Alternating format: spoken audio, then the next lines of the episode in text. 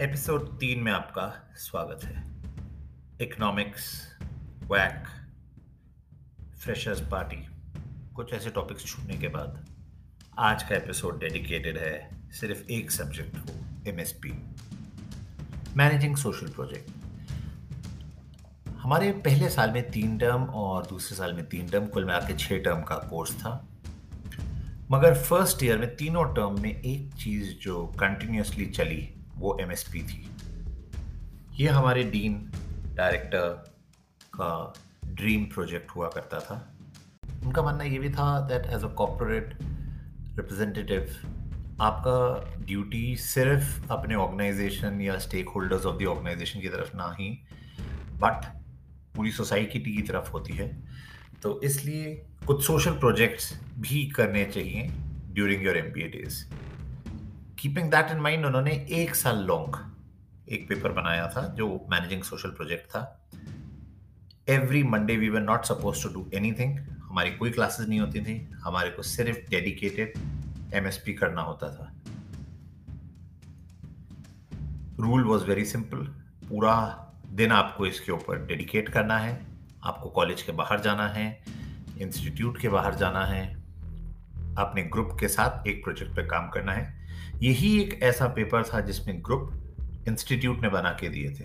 बाकी हर चीज़ के लिए आप अपना वर्किंग ग्रुप हर पेपर में अपने हिसाब से बनाते थे या टीचर के हिसाब से बनाते थे। सिर्फ़ एमएसपी में ग्रुप अल्फ़ाबेटिक ऑर्डर या फिर रोल नंबर एक्चुअली वो बेटर रहेगा देखने का नज़रिया। रोल नंबर वाइज थे।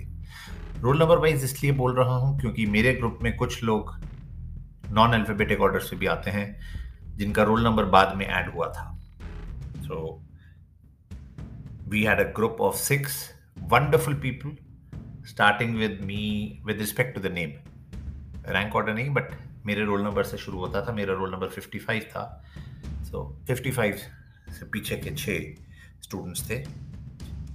सब लोगों ने अलग अलग तरह के सोशल प्रोजेक्ट्स उठाए। किसी ने जेल सुधार प्रोग्राम लिया तो किसी ने एजुकेशन इन स्लम्स लिया तो किसी ने इम्प्रूवमेंट ऑफ़ सीवेज सिस्टम लिया। हर ग्रुप एक से बेटर एक प्रोजेक्ट्स बना रहा था, अपने लिए प्रोजेक्ट्स ले रहा था इम्पैक्ट दिखाना चाहता था और हाँ ये बात मैंने अभी तक बताई नहीं, मगर इसमें भी ग्रेड्स थे और वो भी सबसे ज़्यादा वेटेज वाले क्योंकि साल भर का प्रोजेक्ट था। तो हमारे ग्रुप ने डिसाइड किया कि हम थोड़ा फ़र्स्ट वर्ल्ड प्रॉब्लम को एड्रेस करें, थोड़ा have all kind of a problem को एड्रेस करें और हमने थोड़ा अपर मार्केट जिसको बोलेंगे साउथ बॉम्बे या साउथ दिल्ली टाइप प्रोजेक्ट लिया। Tobacco and ill effects of tobacco इतना जेनरिक किस्म का ये था कि हमारे को कहीं पे भी इसका प्रॉब्लम या इसका सोल्यूशन ढूँढने के लिए जाने की ज़्यादा ज़रूरत थी नहीं। हम जिस भी सेक्टर या जहाँ पे भी जाना चाहें, हम ये कर सकते थे एड्रेस प्रॉब्लम आप समझ जाइए। टोबैको जो हमने एड्रेस करने की कोशिश करी, उसके अंदर हम एक नॉच और आगे गए। हमने इसका सबसेट जो बनाया, आप भावना को समझिए, हमने इसका जो सबसेट बनाया वो था problems of tobacco in institutes of higher education naturally हमारे को क्योंकि इंस्टीट्यूट अपने खुद के से बाहर जाना था तो हमने चूज़ किया हमारे शहर का सबसे प्रोमिनेंट डिज़ाइन इंस्टीट्यूट नाम नहीं लेना चाहूँगा उस इंस्टीट्यूट का, मगर समझदार को इशारा ही काफ़ी है। हम उस इंस्टीट्यूट में गए और हमने स्टूडेंट्स का सर्वे करना शुरू किया। कोई भी प्रोजेक्ट जब आप शुरू करते हैं तो नेचुरली पहले आपको प्रॉब्लम कितनी डीप रूटेड है, कितनी क्या उसका सोल्यूशन निकालने के लिए क्या करना है, समझना ज़रूरी है तो हमने सर्वे किया। और सर्वे के बाद हमारे को पता चला कि उस इंस्टीट्यूट के स्टूडेंट्स और हमारी सोच काफ़ी मिलती जुलती थी। वो भी चाहते थे कि टोबैको बैन हो जाए, हम भी चाहते थे कि टोबैको बैन हो जाए। एटलीस्ट यूसेज मगर सोच जहाँ पे बदली या यूँ बोलिए जहाँ गाड़ी आमने सामने आई, वो ये थी कि उन्होंने कहा ban tobacco and allow only weed हम उस लेवल तक तो पहुँचे ही नहीं थे। हम सिर्फ़ बैन टोबैको पे ही थे। कुल मिला के हमारा साल भर ये प्रोजेक्ट चला।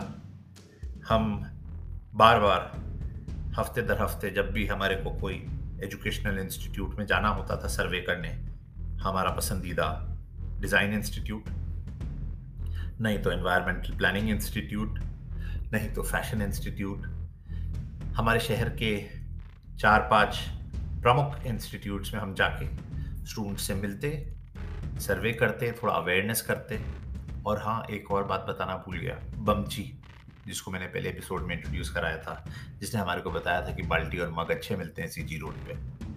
उसने हमारे को एक डॉक्टर से भी इंट्रोड्यूस कराया। सो so, जिस जिस हफ़्ते हम सर्वे नहीं लेने जा पाते थे हम उस हफ़्ते उन डॉक्टर से बात करते थे on ill effects of tobacco और हमारे नोट्स में वो जाता। एमएसपी जो यादें छोड़ के गया है उसमें तीन प्रमुख यादें हैं। आज मैं एक ही सब्जेक्ट ले रहा हूँ, थोड़ा क्रिस्प बनाना चाहता हूँ एपिसोड मगर जो तीन प्रमुख यादें एमएसपी से जुड़ी हैं, पहला ही है उस ग्रुप की याद, जो मेरे ख्याल से हम इसीलिए बचे क्योंकि वो एमएसपी का ग्रुप था, वो और किसी पढ़ाई में वो ग्रुप बन गया होता तो it would have been a deadly cocktail M letter वाला ग्रुप उसमें एक से एक दिग्गज खिलाड़ी थे। We had Monica we had Mohit we had Milly we had Monty and we had one more person जिसका मैं नाम नहीं लेना चाहूँगा। क्योंकि वो, उसका नाम में ही जो है यूनिकनेस छुपी थी। एम से नाम है, ये तो आप समझ ही गए होंगे। मिली के बाद वाला उसका रोल नंबर था, ये मैं आप सबको बता दूँ, मगर उसके नाम के जैसे शख्सियत भी उसकी थी। उसका नाम का मतलब था बीइंग यूनिक यानी कि असली पर्यायवाची है उसका। वो पैदा भी ट्वेंटी नाइन्थ फेब को हुआ था। तो हर महीने में, ना ही उसकी पैदाइश, मगर उसकी हरकतें भी, हर महीने में उसको यूनिक बनाती थी। ये कोर्स क्योंकि मंडे को होता था तो कई बार वो अपने होम टाउन चला जाता था और वापस नहीं आता। एक बार एमएसपी की जो इंचार्ज फैकल्टी थी, उन्होंने उसके घर पे फ़ोन तक कर दिया, पूछने के लिए कि क्या वही वो घर आया हुआ है और जब उससे उसकी बात नहीं हो पाई तो मैसेज ज़रूर छोड़ दिया उसके घर पे कि आइंदा से वो एमएसपी के समय इंस्टीट्यूट से गायब ना रहे। सीधे ईमेल आया था हमारे फैकल्टी को। I heard you were trying to get in touch with me I will get in touch with you when I need to you don't interfere in my life I will not interfere in your subject कुछ ऐसे शब्द थे if not exactly the same वो शख्स जो करता था वो सिर्फ़ वो ही करता था और कोई सोच भी नहीं सकता था उसने क्या क्या किया। आगे वाले एपिसोड्स में कुछ कुछ टच अपॉन करूँगा उसकी चीज़ों को। अगर देखा जाए तो पूरा का पूरा डेडिकेटेड सीज़न सिर्फ़ उसकी हरकतों को लेके किया जा सकता है। गॉड ब्लेस हिम बहुत सालों से उससे बात नहीं हुई। अगर ये बाई चांस वो कभी सुने तो मैं उससे जल्दी से जल्दी मिलना चाहूँगा, बात करना चाहूँगा। ये हुआ एक ग्रुप और उसका किस्सा दूसरा आउट ऑफ़ द थ्री किस्सा slash group a group which started with the letter S. It had wonderful friends of mine. खैर, सारे के सारे ही दोस्त थे, मगर इसमें कुछ खास चुनिंदा दोस्त थे हमारे जो इस समय सुन रहे होंगे और समझ चुके होंगे वो एस वाले ग्रुप ने क्या किया था उन्होंने नो आगे जो भी मैं बोलूँगा, ये थोड़ा थोड़ा गॉसिप है थोड़ा थोड़ा उन लोगों ने खुद ने माना है और थोड़ा थोड़ा इंस्टीट्यूट के चार दीवारों में जो बात चल रही थी वो बता रहा हूँ। उन्होंने किसी तरीके से मैनेजमेंट को कन्विंस किया कि उनको एक इंपॉर्टेंट प्रोजेक्ट के लिए जाना है एमएसपी और उनको, क्योंकि उनके पास कोई पर्सनल व्हीकल्स नहीं है, उनको एक बस दी जाए। बस जनरली पंद्रह बीस स्टूडेंट एक साथ कहीं जा रहे हो तो फिर भी मिल सकती थी। छः के लिए मिलना नामुमकिन था तो किसी और ग्रुप ने कभी ट्राई भी नहीं किया। उनको अप्रूवल मिला या नहीं मिला, ये आज तक एक बहुत बड़ा रहस्य है।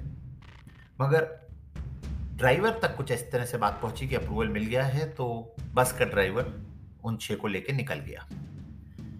हॉस्टल में जो न्यूज़ पहुँची और ये way before republic TV times now Aaj Tak, शायद आज तक रहा हो, मगर बाकी न्यूज़ चैनल से काफ़ी पहले की बात है। जिस तरह व्हाट्सएप पे फॉरवर्ड आते हैं आज की तारीख में, उस तरह से खबरें फैलती थी। खबर ये पहली कि एस का ग्रुप जिसमें हमारे गुप्तोदा थे, और भी कुछ और लोग थे, वो बस लेके निकल गए। और खबर जो आई घूमते घूमते एक कान से दूसरे कान दूसरे कान से तीसरी जबान तीसरी जबान से चौथे कान पे पहुँचते हुए वो ये थी कि सैमी बेबी ड्राइवर बन गए और उन्होंने बस हाईजैक कर लिया अब उनको परमिशन मिली थी या नहीं, ये तो डेकेड्स पुरानी बात है, मगर आज भी हम तो यही मानते हैं कि हाईजैक हुई बस। और शायद ड्राइवर को भी उन्होंने फेंक दिया हो बाहर और सैमी बेबी ने खुद ने चला लिया वो बस। तीसरा किस्सा जो खास तौर पे याद रहता है, वो हुआ था कुछ कुछ इसी तरह का हमारे ग्रुप के साथ। हमारे को चाहिए था एक और एडिशनल स्कूटर एक स्कूटर मेरे पास था, एक और स्कूटर हमारे को चाहिए था।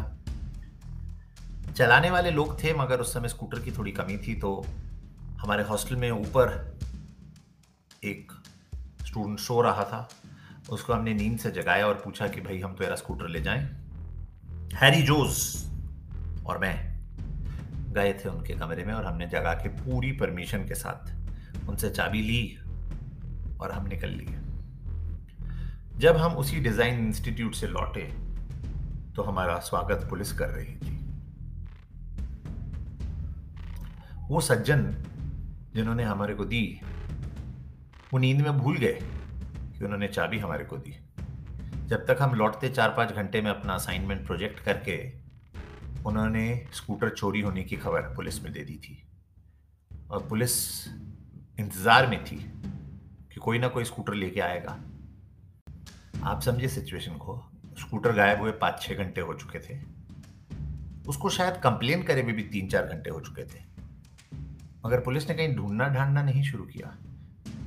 पुलिस वहीं पे वेट कर रही थी हॉस्टल में नीचे कि ज़रूर चोर जो है वापस आएगा। उसको लगा था कि चोर जो है करण अर्जुन है और वो राखी कि वो लौटेगा। और हम लौटे भी। सिर्फ़ यही था कि हम चोर नहीं थे। हम परमिशन लेके चाबी उनसे लेके गए। किस्मत अच्छी थी कि उनको हम पाँचों को देख के याद आ गया कि उन्होंने स्कूटर दिया था और वो केस रफा दफ़ा हो गया। वरना एमएसपी में एक एंड पे जहाँ जेल सुधार का मैंने आपको बताया प्रोग्राम चल रहा था, दूसरे एंड पे शायद पाँच लोगों को जेल भी हो सकती थी।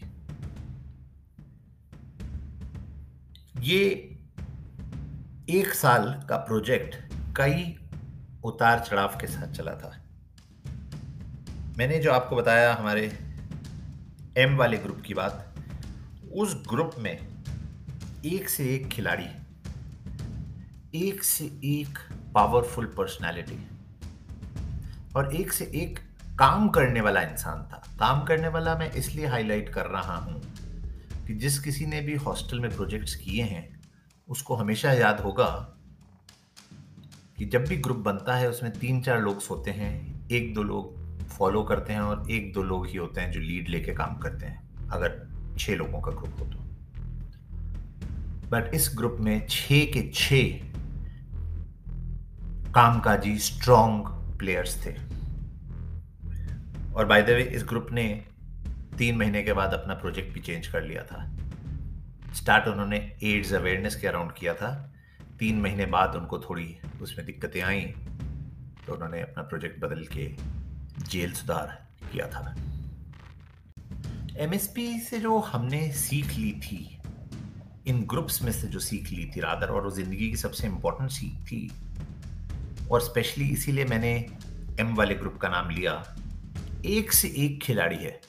आप समझिए अर्ली टू थाउजेंड्स की जो इंडियन क्रिकेट टीम थी, जिसमें हमारे पास तेंदुलकर, सहवाग, द्रविड़, गांगुली, लक्ष्मण, युवराज जैसे खिलाड़ी रहे हों। एक एक मैच विनर हो अपने टर्म में, मगर एज अ टीम वो वर्ल्ड कप नहीं जीत पाए। कुछ कुछ हमने एमएसपी से वो सीखा कि आप बहुत ही स्ट्रांग प्लेयर हो, मगर टीम बॉन्डिंग कहीं पे थोड़ी वीक हो जाए। तो एज अ टीम डिलीवरी मुश्किल होती है। मैं ये नहीं कह रहा हूँ कि उनकी टीम की डिलीवरी कमज़ोर थी या कुछ, मगर हमारी टीम में कोई ऐसा बड़ा खिलाड़ी नहीं था। मगर जितना मज़ा हमारे को इस टीम में आया मेरे को नहीं लगता हमारी टीम में से किसी और को किसी और ग्रुप में आया होगा।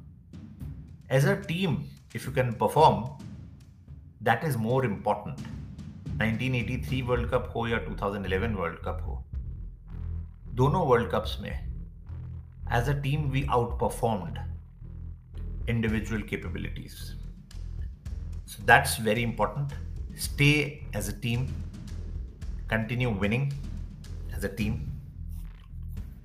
आगे के एपिसोड्स में मैं आपको किस तरीके से मेरे रूम में एक बंगाली का प्रवेश हुआ, किस तरीके से उसने मेरे को कैलकाटा और बंगाल से इंट्रोड्यूस किया और काफ़ी हद तक मैं कैसे eastern part of the country के बारे में सीखा हॉस्टल में रह के, वो बताऊँगा। और हाँ आने वाले कुछ एपिसोड्स में मैं आपको ये भी बताऊँगा कैसे तीन रात बैक टू बैक मेरे को अपने एक एक अलग अलग फ्रेंड के साथ हॉस्पिटल भागना पड़ा। उनकी तबीयत को लेकर I was just the driver मगर और किससे आते रहेंगे? Thank you all bye